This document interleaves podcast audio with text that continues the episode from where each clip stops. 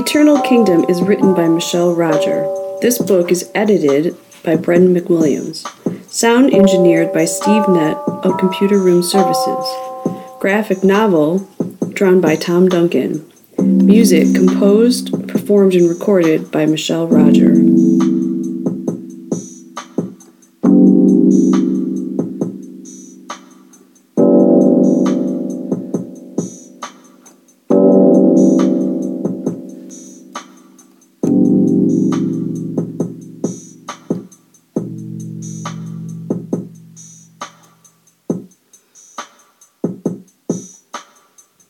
Eternal Kingdom, Chapter 16. Rose and Robbie greeted Micah as Kevin led Riley to find her game room. Two vampiric guards with eyes blazing red begrudgingly carried in four large wooden boxes. They placed them one after the other along the metal wooden benches of the team room and left. Micah looked at the rabble human team and quietly admitted to himself that they didn't have a chance. These are the weapons, modern adaptations from the original Roman version, handed out at the last game. Each has been fitted with solar infused helio technology, lethal to any vampire. He smiled, trying to give away as much confidence and reassurance as he could. He called the players by position.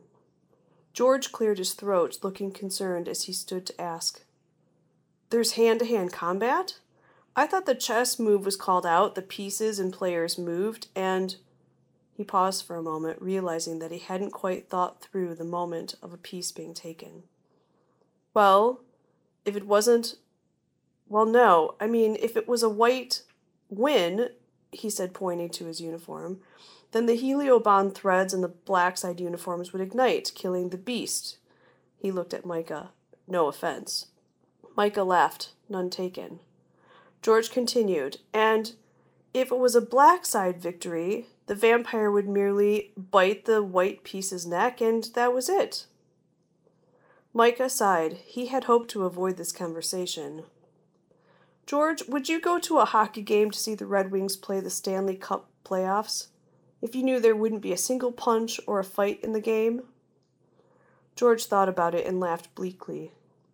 Enough was said, and he understood. The fighting was for show and entertainment. Humans nor vampires had evolved so much since the time of Caesar that a game wasn't sweetened by a bit of bloodshed. Pawns! Micah called out loud with a type of enthusiasm not becoming an accountant. Evan and seven of his other inmate companions stood slowly. Micah opened the first wooden box, lined with royal blue velvet and motioned for the boys to come forward. The pawn is the foot soldier of the game. Here are your weapons. Micah handed each of the boys a huge bat. Some looked at their weapon approvingly, swinging it in the air as if they were hitting home run. Others appeared crestfallen. Rooks, continued Micah in his grandiose presentation. George and his assistant Eleanor stood and walked up to the box. You two act as the castles and the foundation of the game, protecting all of your team with your perimeter moves. He handed each of them bludgeons with elongated handles, as well as a rope to wrap around themselves. Both of them looked skeptically as they walked back to their seats. Bishops, called Micah. Two unlikely friends, Tom, a theology professor from the University of Detroit, and Alan, a rabbi from West Bloomfield Jewish Community Center, stepped up. Micah opened the second box. He offered each of the men cloth that wrapped around their shoulders, decorated with a simple embroidery. In addition, they were each given daggers, one for each hand.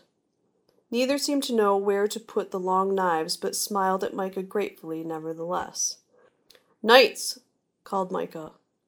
Robbie nodded at the two blokes thick armed and shaved heads as they stepped towards Micah, dwarfing him in size and height. Jack walked up, an amputee from Iraq with a carbon and steel prosthesis. Given the choice between a double sided axe and a bow and arrow set, he chose the crossbow. His counterpart, Mike, a member of the Michigan militia, frowned in disapproval of his two limited choices. He chose the bow as well in the end.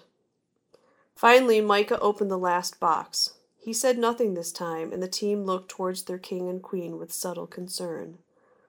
Delicately walking to Rose, he handed her a pair of silk gloves decorated with similar embroidery as the bishop's mantles. Rose looked back at Micah incredulously. You're kidding, right? Micah laughed.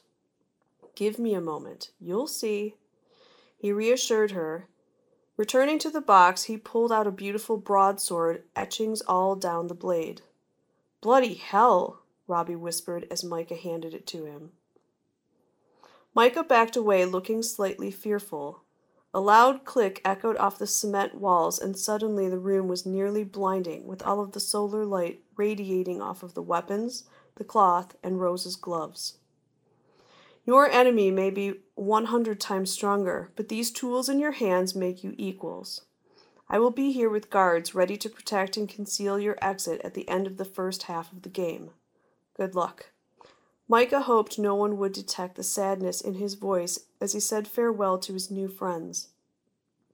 They were walking into a bloodbath, and it was their own blood. It wasn't going to be like hockey. Hockey didn't even come close. Evan stared at his solar powered bat and laughed. Equals my ass. Micah quickly left the team and made his way near the room where Riley was about to begin. Care to place a wager? texted James. You haven't any money, Ruth replied. Something better than money, James persisted. I'm listening, Ruth texted back. James closed his eyes, listening to the crowd. He reached out with his mind to Quinn. Quinn was dead, but James took a certain comfort from sending him messages anyways. I will be joining you soon, and then I will spend the rest of eternity making it up to you. If there is a place in the afterlife for the damned, I'll be with you soon. James opened his eyes and texted Ruth. If Black wins, I will use my popularity as king to credit you, not the council, for the wildly successful game. Then I'll kill Jeremiah and Micah, thanks to my numerous contacts. With the council dissolved, you will be ruler with my support. Who needs to bet on that? I've made sure that that's exactly what is guaranteed to happen. But I'm so happy to know I have you as my loyal servant, Ruth typed. So you don't mind letting me place a bet for the underdogs? James typed, growing agitated. And what might that be? I only want one thing. If White wins, you meet me at the end of the game. Hand to hand death match, just the two of us. A death match, eh? Well, nothing would make me happier. Unfortunately, killing the triumphant and beloved king of the game wouldn't be very good for my career.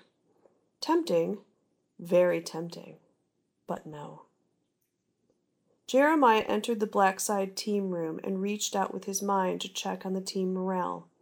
Scenes of gorging on their human enemy, feeling young and strong, were the typical thought as the vampires suited up. Some were not happy with the helio bond infused uniforms, but the chance to feast openly presented a far greater payout, worth the pain in the long run. He turned his eyes to Geraldine. Her mind was far more intricate, making Jeremiah work through the tight network of protective webbing.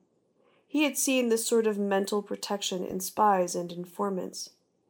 Briefly, he saw a conversation. That was the unfortunate part. He could only see the two, Geraldine and Ruth. In the vision, Geraldine was clearly human, a memory. He pressed her mind, straining to hear what the two were saying. Hadn't James brought Geraldine into the game? What did Ruth have to do with all of this? Geraldine gasped like a mouse and whipped around the room looking for Jeremiah. When their eyes met, she slammed a thick metal mental door in his face. She bared her teeth under blazing eyes. Clearly, she was hiding something. James was intently talking with someone on his cell phone. Perhaps he could find the answers to his questions while James was distracted. Before he could enter the king's mind, Geraldine walked over and kissed him. The vampire team cheered. Setting aside his phone, James rallied his teammates. On to the feast! With little time and his chance to find answers quelled by the queen, Jeremiah had one last morale check on his list. Entering the small room quietly, he found Cadell arranging and rearranging his strategy notes. His tie was loosened from his shirt, and he had removed his suit coat to free himself of any discomfort. Jeremiah was distraught to find his old friend in such a state, standing on the precipice of the game's start.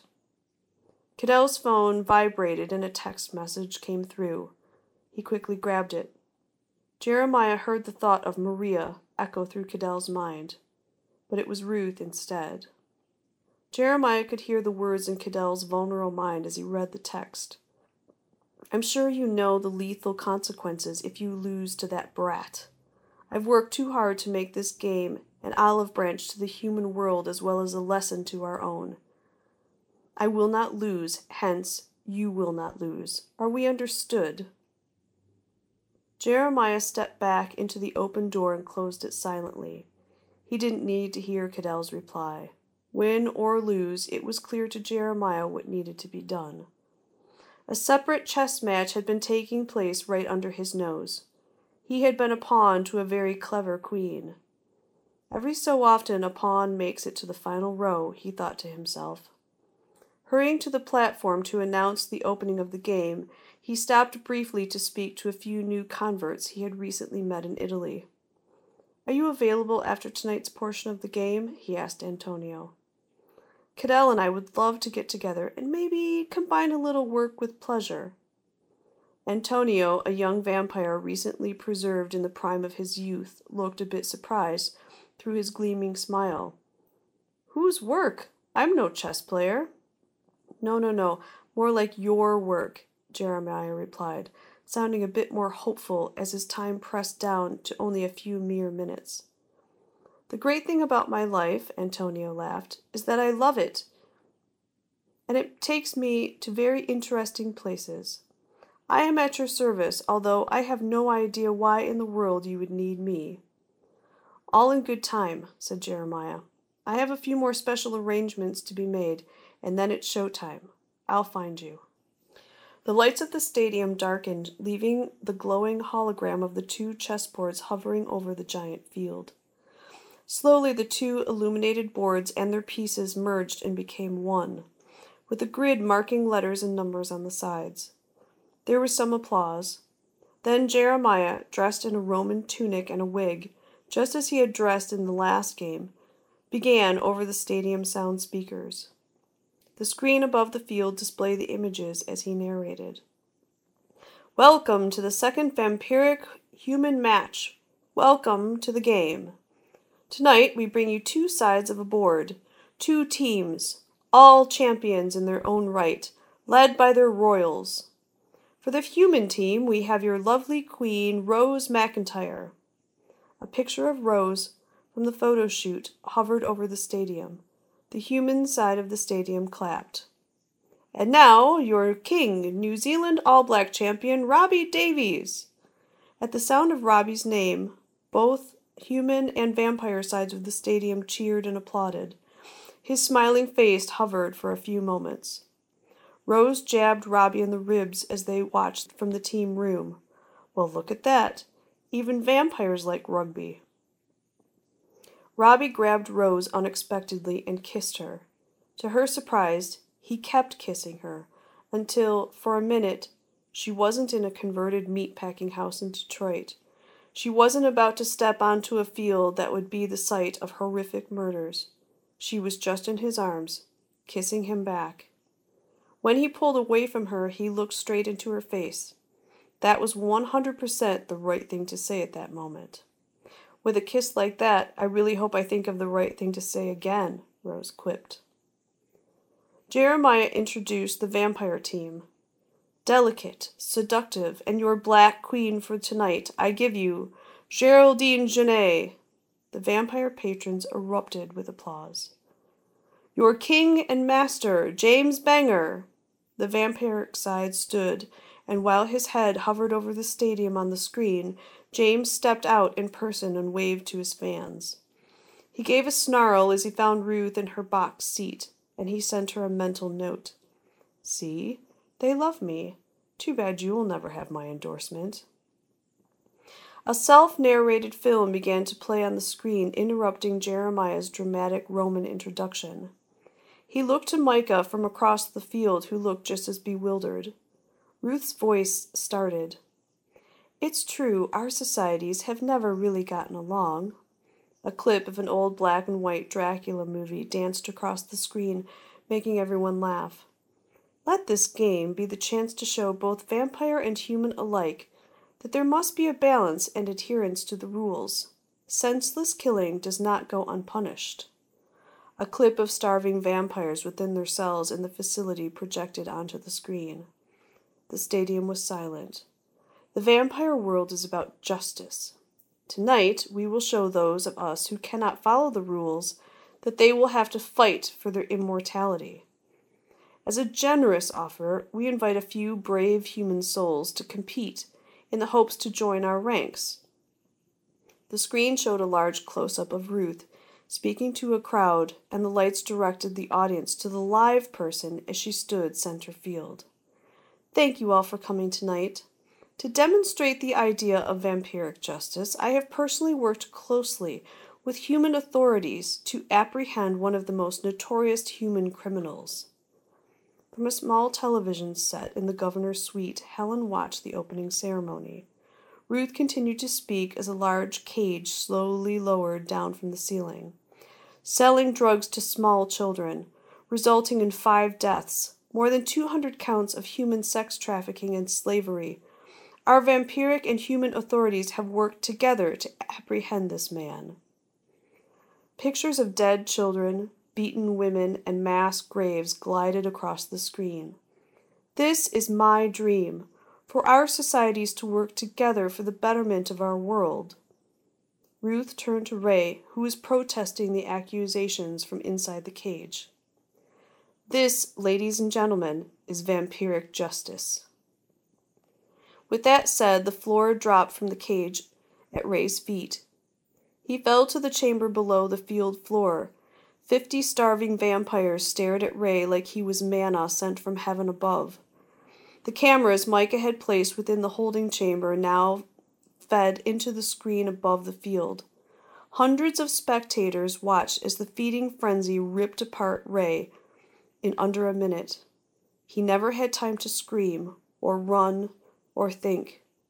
While Robbie watched from the team ready room with Rose at his side and his team behind him, Helen ran to her suite door only to find it locked from the outside.